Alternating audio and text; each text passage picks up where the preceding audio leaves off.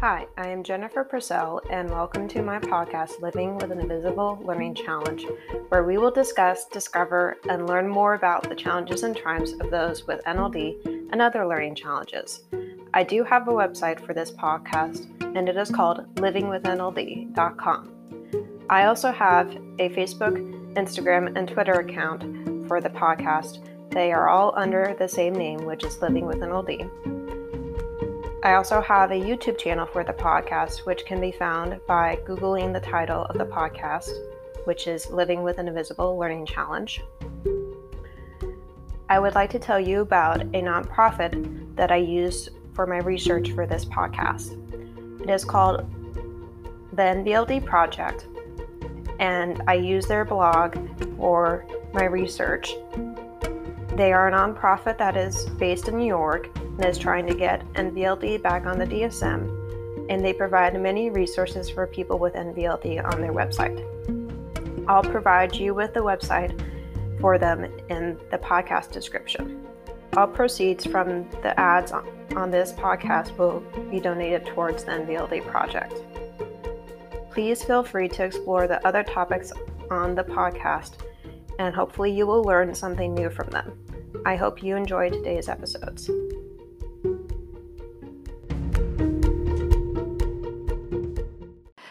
To access the testimonials, there are two ways. There's a testimonial page with the full quotes, and then there is a slideshow on the home page with excerpts of the longer ones and the short ones.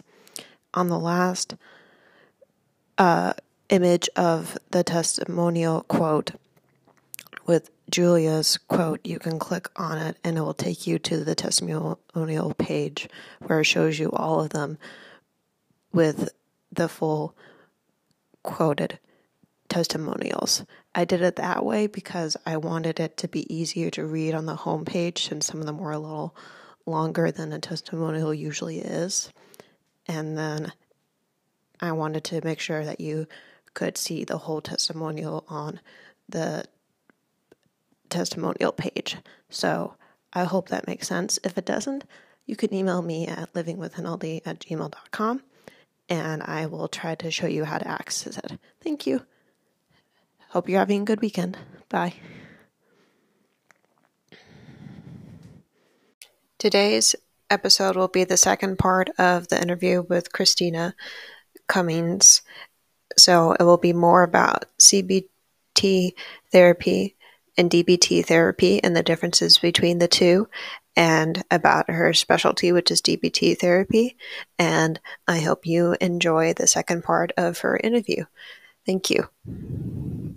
I wanted to kind of circle back to what you were saying with the gifts that NVLD people have. That is very true with NVLD and autism and Asperger's, where, and I think ADH too, where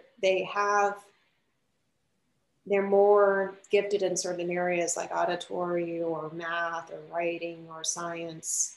And if they focus too much on the negative, they may not realize that, what their gifts are and their potential. So I 100% agree with you. Oftentimes when people start working with me, when they're coming in, they don't believe that. They don't believe those words to be true. And one of my goals for them is that by the end of treatment, they have come to realize what gifts they are contributing, what they have to contribute to this world. That, and honestly, I don't mean to sound like too, like let's all hold hands and sing kumbaya, but like really how their presence makes the world better. Yeah, it does. I mean, there weren't people who had special ed needs. I don't know if anybody would know about them, Mm-hmm. And, especially with NLD, with it being one of the ones that is so not known about and still being discovered. So I know you were already kind of talking about this question a little bit, but do you want to talk more about the four components of DBT? Yeah, well, the four components of DBT, I was thinking about this a little bit over the last few days. And the four components are really the therapy session, the diary card, the skills education, and the consultation team. And then the four modules of skills are mindfulness, knowing how to tune in to what's going on within you and around you, interpersonal effectiveness, so having interactions that work with other people, emotion regulation, learning how to regulate your own emotions, and distress tolerance. So these are things like dealing with like crisis level emotions, dealing with addictions or issues of non-acceptance of reality as it is. Yeah, that makes sense. And that makes me think a little bit of my own part where I know in college I was at a phase where I was overeating to absorb emotions. And I didn't realize I was doing that initially. I didn't know what I was doing. But then when I realized what I was doing, I tried to stop it and tried to get more comfortable with expressing my emotions instead of suppressing them. And it's still a little hard today because I was used to suppressing them for a while in my childhood, and just being comfortable with expressing them, sometimes it's hard to turn them off. Yeah, it can be scary, like floodwaters. Yeah. Yeah, that's true. And realizing, well, maybe that's just what I need in that moment and that it's okay. And that's what I try to be comfortable with then, and just let myself get through it and hold my dog or something like that. That helps. Yeah. As a fellow dog lover, dogs are really great emotion regulation tools. Each one of those modules you could go into so much detail about, because there's just wonderful gems in each of it. You know, the only other thing that I really want to make clear about those skills modules is mindfulness. Mm-hmm. It's really easy to want to skim over. Mm-hmm. And it's the most important part because it sets you up for successful use of all the other skills. So like really diving into that chapter, which it's become very common to use this term mindful, and DBT looks at it a little differently, again, with very specifics of this is how you do it. This is what you're supposed to do. Not like, let's sit down and meditate. Mm-hmm. That's not instructions on how to be mindful in DBT style. You're going to get very clear instructions on what to do and how to do it. And again, this is another reason why people with NVLD really seem to respond well to this, because they're like, okay, well, I've never been able to meditate before, but you're telling me that I'm meditating right now? And I'm like, yes, this is a type of meditation and you're doing it.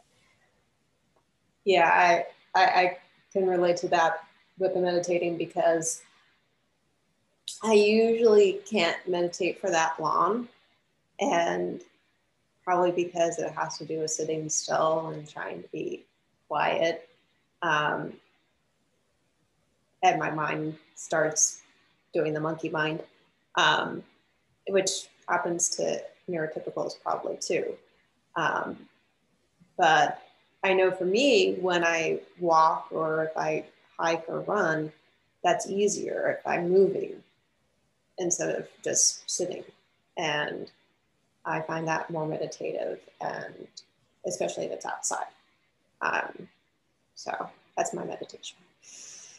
That's awesome. There's something very powerful for a lot of people. There's something very powerful about being outdoors. Mm-hmm. Yeah. So what are the main techniques of DBT? There are so many. There really are so many. So it's really difficult to pick a few, but I do have some, I guess, favorites, top picks, when really it's so hard to choose. But one of them sounds so simple, but it can be really hard to do when you're in an emotional state, and that's recognizing what state of mind you're in. So that's something that you learn in DBT. You learn the 3 different states of mind, and just being able to pick out in the moment what state of mind you're in is a huge skill, because that allows you to have an understanding of how to proceed, how to move forward. There's another skill called DEARMAN. Most of the skills are acronyms. Mm-hmm. And if anybody listening has something to ask of another person, or something that they have to say no to, that they're feeling a little nervous about it, Google DEARMAN. It really lays out for you exactly how to say this, make this request, or say no. It's very clear, like I said, step 1, 2, 3, 4, and effective in a way that will, fingers crossed, hopefully get you what you want. Another skill that I mentioned earlier is called opposite action.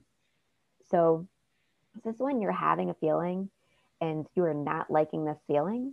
So you choose actively to act opposite to that feeling. I don't want to go to work. I'm dreading work, dreading it. Well, I'm going to get up, and I am not only going to go to work, but I'm going to put a cute outfit on. I'm going to do my hair exactly how it's going to make me feel, like, really nice. Mm-hmm. And I'm going to go to work and make sure that I say hello to as many people as I can when I walk in.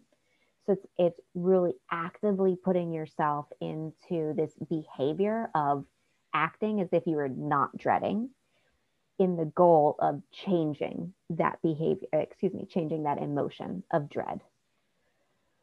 And finally, one thing that's really important to know, one of the really important techniques, is knowing when you're at a skills breakdown point, knowing when you're at such an emotional place that you can't use skills right now. And that what you really need to do is step away and just not make the situation worse. Mm-hmm. So that looks like there's a lot of skills on what exactly to do, but stepping away, like stopping what you're doing, stepping away, maybe that means running some cold water over your face. Maybe that means jumping in a shower. Maybe that means just like going to bed and taking a nap for a few, so that you can observe where you're at, bring the mindfulness back, and proceed forward. That makes sense. I was thinking about some of the steps you were techniques you were mentioning, where like with the opposite action, I can think of where sometimes I didn't want to go for my run, and I would be like, no, I'm going to go for my run because it will make me, like, you know, be able to study better, or, have a clearer mind or something like that. So I would force myself and, or feel more awake, and I would actually thank myself for doing it. I would be like, okay, yes, this was a good idea.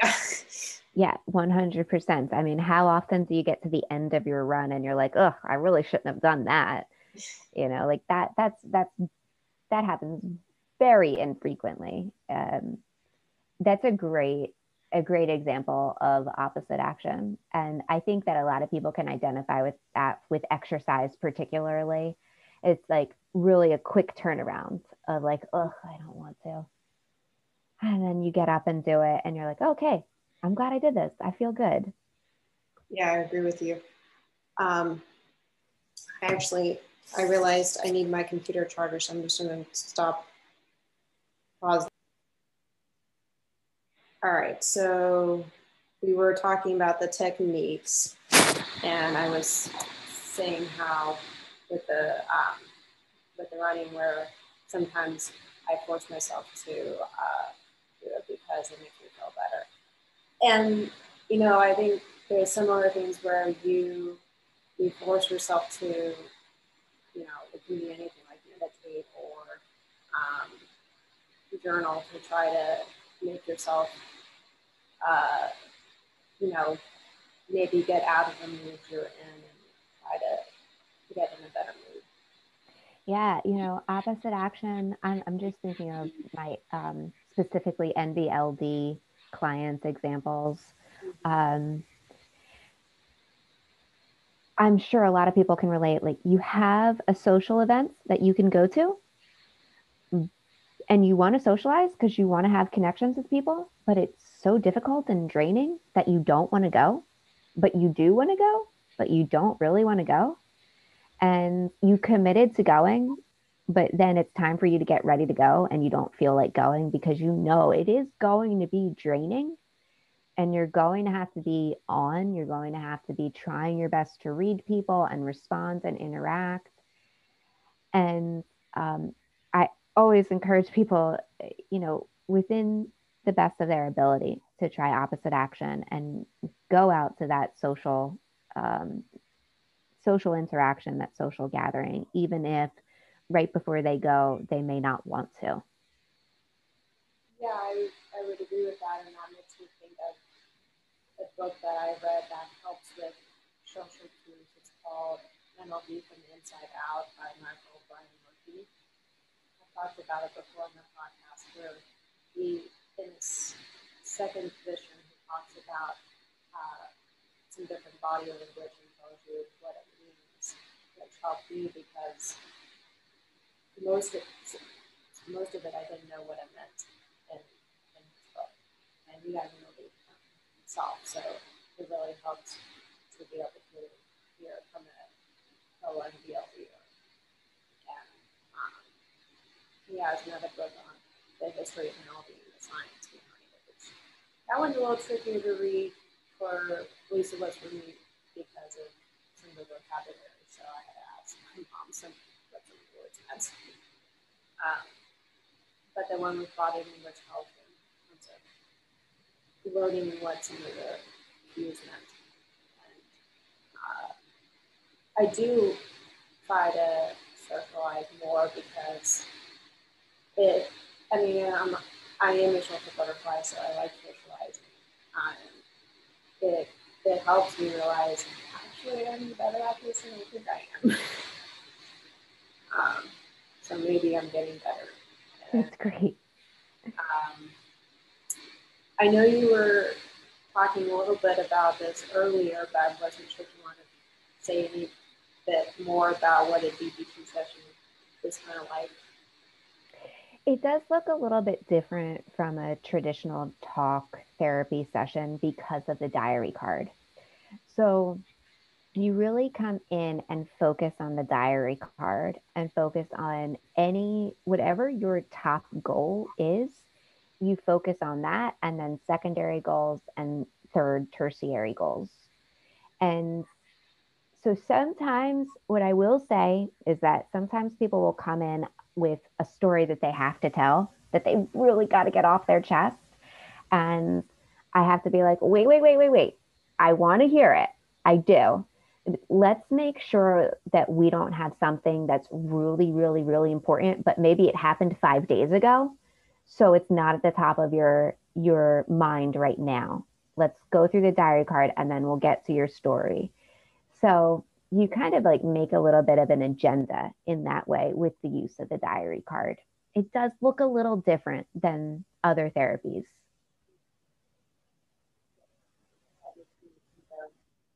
try and prioritize things. And I could think of myself joining in a little bit of the story that happened that was kind of about something that happened since the last month. If I had a read, I'd be proud of anybody in the story. Yeah. I can see why you go, wait, I want to hear it, but let's look at this first. And then also, how does DBT help people? There's so much of that has been sprinkled through our conversation already, but I think what it comes down to is that there's very specific steps and skills and strategies to come back to. Like I said before, it's not just sitting down and meditate, or it's not just be mindful of other people, tune into other people. No, it goes really deep into exactly what you would do in order to be mindful of the person you're speaking with. And that level of detail helps people to take the guessing out of it. You don't need to have this like impromptu, like ready to try new things. Like you've got your skills in your back pocket or really on an app on your phone that you're able to go to and say like, okay, these are the interpersonal skills. I'm going to use this one. And taking that guessing work out of life can be a huge stress relief. It's just like, you know, you get to focus on one thing at a time, focus on learning one skill at a time. And it makes people feel more competent and therefore increases people with NVLD's confidence, because they know that they can do these things. So that increasing of the feeling of competency, like I've got this, I can do these things, and therefore their self-worth increases. Ultimately though, DBT helps people with NVLD because it allows them to examine, investigate, understand, and implement new behaviors in order to meet their goals. It takes all the judging and blaming out of the equation, because it doesn't, judging and blaming gets us nowhere closer to our goals. Yeah, that's really true. It doesn't help you to blame yourself or anybody or somebody else to think about your goals. It's usually more than That's something I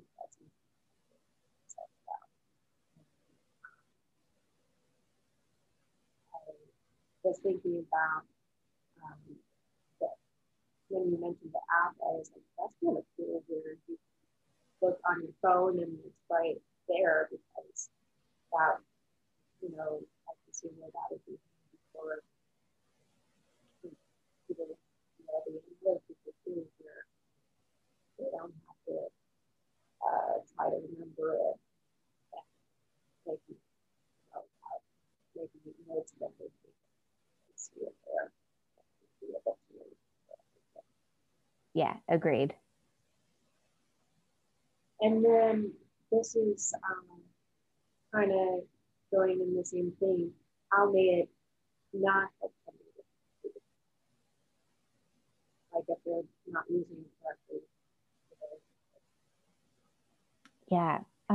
One of the most frustrating things for clients in general with DBT is when to try a skill or when to let things ride and not go there. And then when things don't work out right, it's easy to say like, okay, it didn't work. However, in that idea of examining and really investigating and understanding, we have to look at, did they use the skill correctly? Was it the right skill to use given the circumstances? Was the environment more powerful than they were? So maybe they did everything right. And all of that can be really frustrating. It really can be. It's one big experiment. Going into DBT therapy is like saying, like, okay, I am signing up to do an experiment on myself and to figure out what's going to make my life better versus what's going to make my life harder. And it's not an easy process. So Marsha Linehan, in her skills book, the creator of DBT, she said that the path out of hell is through misery. And I view therapy as kind of a miserable process. It can be very painful. And having to withstand that pain for someone with NVLD who's living a life oftentimes with a great deal of pain. Having to face that pain and try new things when you're already like in pain can be extremely difficult. So it's not an easy process. It's not necessarily, it's not a fun process. It's really not. And it's the process that some people need to go through in order to get out of that hell and get out of the misery. So those are the two main things that come to mind for me. The difficulty in analyzing what went wrong when someone tried to use a skill and it didn't work, and the difficult nature of therapy to begin with, that we're not going and talking about the stories that someone wants to talk about in that moment. We're going through the diary card and looking at that thing that they actually don't really want to talk about. It would be a lot easier to avoid. And it's my job to not let them avoid it.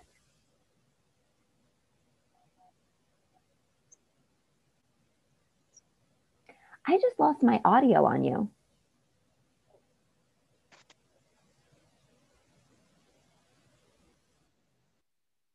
Okay, we're back. Okay, had a little technical difficulty there. So I was just saying that made sense to me where I was talking about the hindering piece with the pain of therapy and the trying new things and, you know, reflecting on some of the therapy I've done that makes sense to me because it can add more stress to your life when you have NLD or another learning challenge. And that, you know, if you already have a lot of stress in your life, it's like, do I want more? And sometimes it can help get rid of it too. So, you know, it's the dilemma of, is it gonna help or is it gonna alleviate? And it might do both at times. And I think it depends on what your goal is in therapy to try to maybe be more social or regulate your emotions better, or I don't know, work better with, you know, social cues or something like that for NVLD people. But I can definitely relate to the pain and also just the constant, you know, not always pain, but, you know, thinking, is this person gonna think of me differently than a neurotypical? And, you know, so the self-talk, you know, and realizing to just you need to get that out of your head mm-hmm. Because it's not helping mm-hmm. usually. Mm-hmm. And because I was talking a little bit about goals, I was just wondering if you could maybe share a little bit about maybe some of the goals your clients have. If that's okay.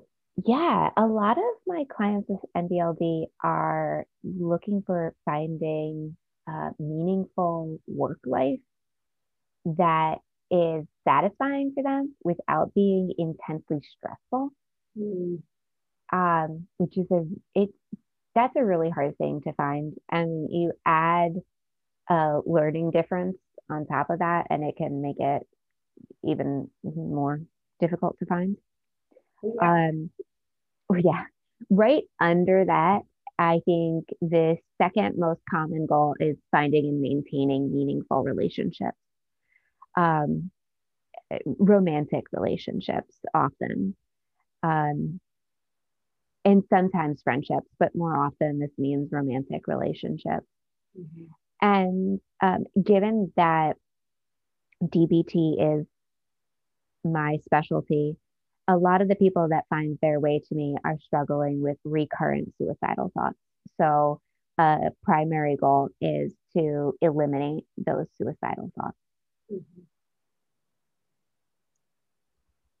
I can relate to all of those. And that laugh was just a release. But because I've had suicidal thoughts, I don't have them anymore, really. Only because of the podcast. I think that's helped a lot. Thank you for the audience.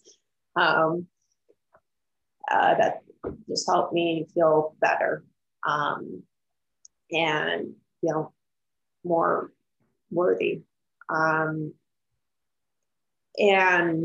not so much of a burden on my family, because I know sometimes I feel that way because of how they can all be, and I know it's not always easy for them, but I also know that they're willing to help, and I know that I also try to help when it gets challenging for them with MLB, and I think that helps too, because it goes both ways, and that kind of brings into the relationships where it could be family or friends or romantic. And, you know, that's a challenging area because, you know, people with NLD, they can be, I don't know if you've heard of this before, but they can be ghosted. And if somebody doesn't know what that is, I'll briefly say what it is. It's basically where you try to contact somebody, whether it's a friend or somebody you're dating, and they don't get back with you, and they usually don't say why. And it usually happens over some period of a month or more. And I've had that happen to me a few times. And it hurts, and spoiler alert, but I will be doing a podcast episode on that in the future. Yeah. There's that term, the dating game. Yeah. You know, like dating is a game, and that is a social game that does not come easily to people with NVLD. Mm-hmm. It's not a game that is enjoyable for a lot of people, but navigating that game, it, like, especially those first few dates when you don't know someone, you're not in the area where you can like say like, oh, I have NVLD and this is exactly what it is, because you're just getting to know someone. But it's just incredibly difficult, and I don't envy any of my, you know, like 20-something NVLD clients that are in that dating world. I'm sorry. It does suck. So while I do push for change in some ways, there's just a lot of validation because like using apps and it's all just very complicated. And it is this social game that is a huge focus on so many of my sessions each week.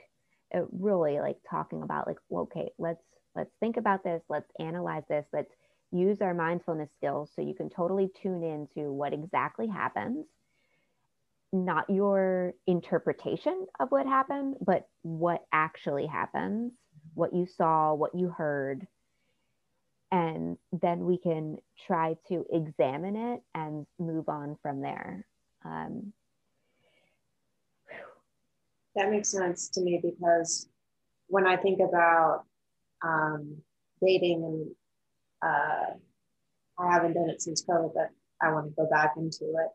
And when I think of going back into it, I know trying to balance of when to talk about personal things like MLB and the timeline. I'm like, well, if something comes up before I'm ready to talk about it, maybe there's ways to talk a little bit about the challenges I have without saying MLB is what I'm talking about with my therapist.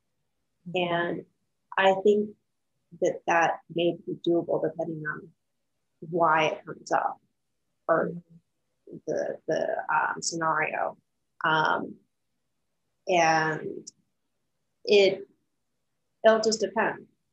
Like if it's something social or, you know, with maybe something like driving. It does. It all depends on you as a person and the situation and all those variables. That's what makes it so difficult. Because if I could say to my client, like to any of my clients, like, look, this is what you do. This is how you navigate this. This is what you do. Man, they'd be so happy. But because that's just not how it works, we're thinking on our feet in that dating game, and it makes it quite difficult. Yeah. You do have to think on your feet, and sometimes that's hard to do. It's hard to do for people with healthy. So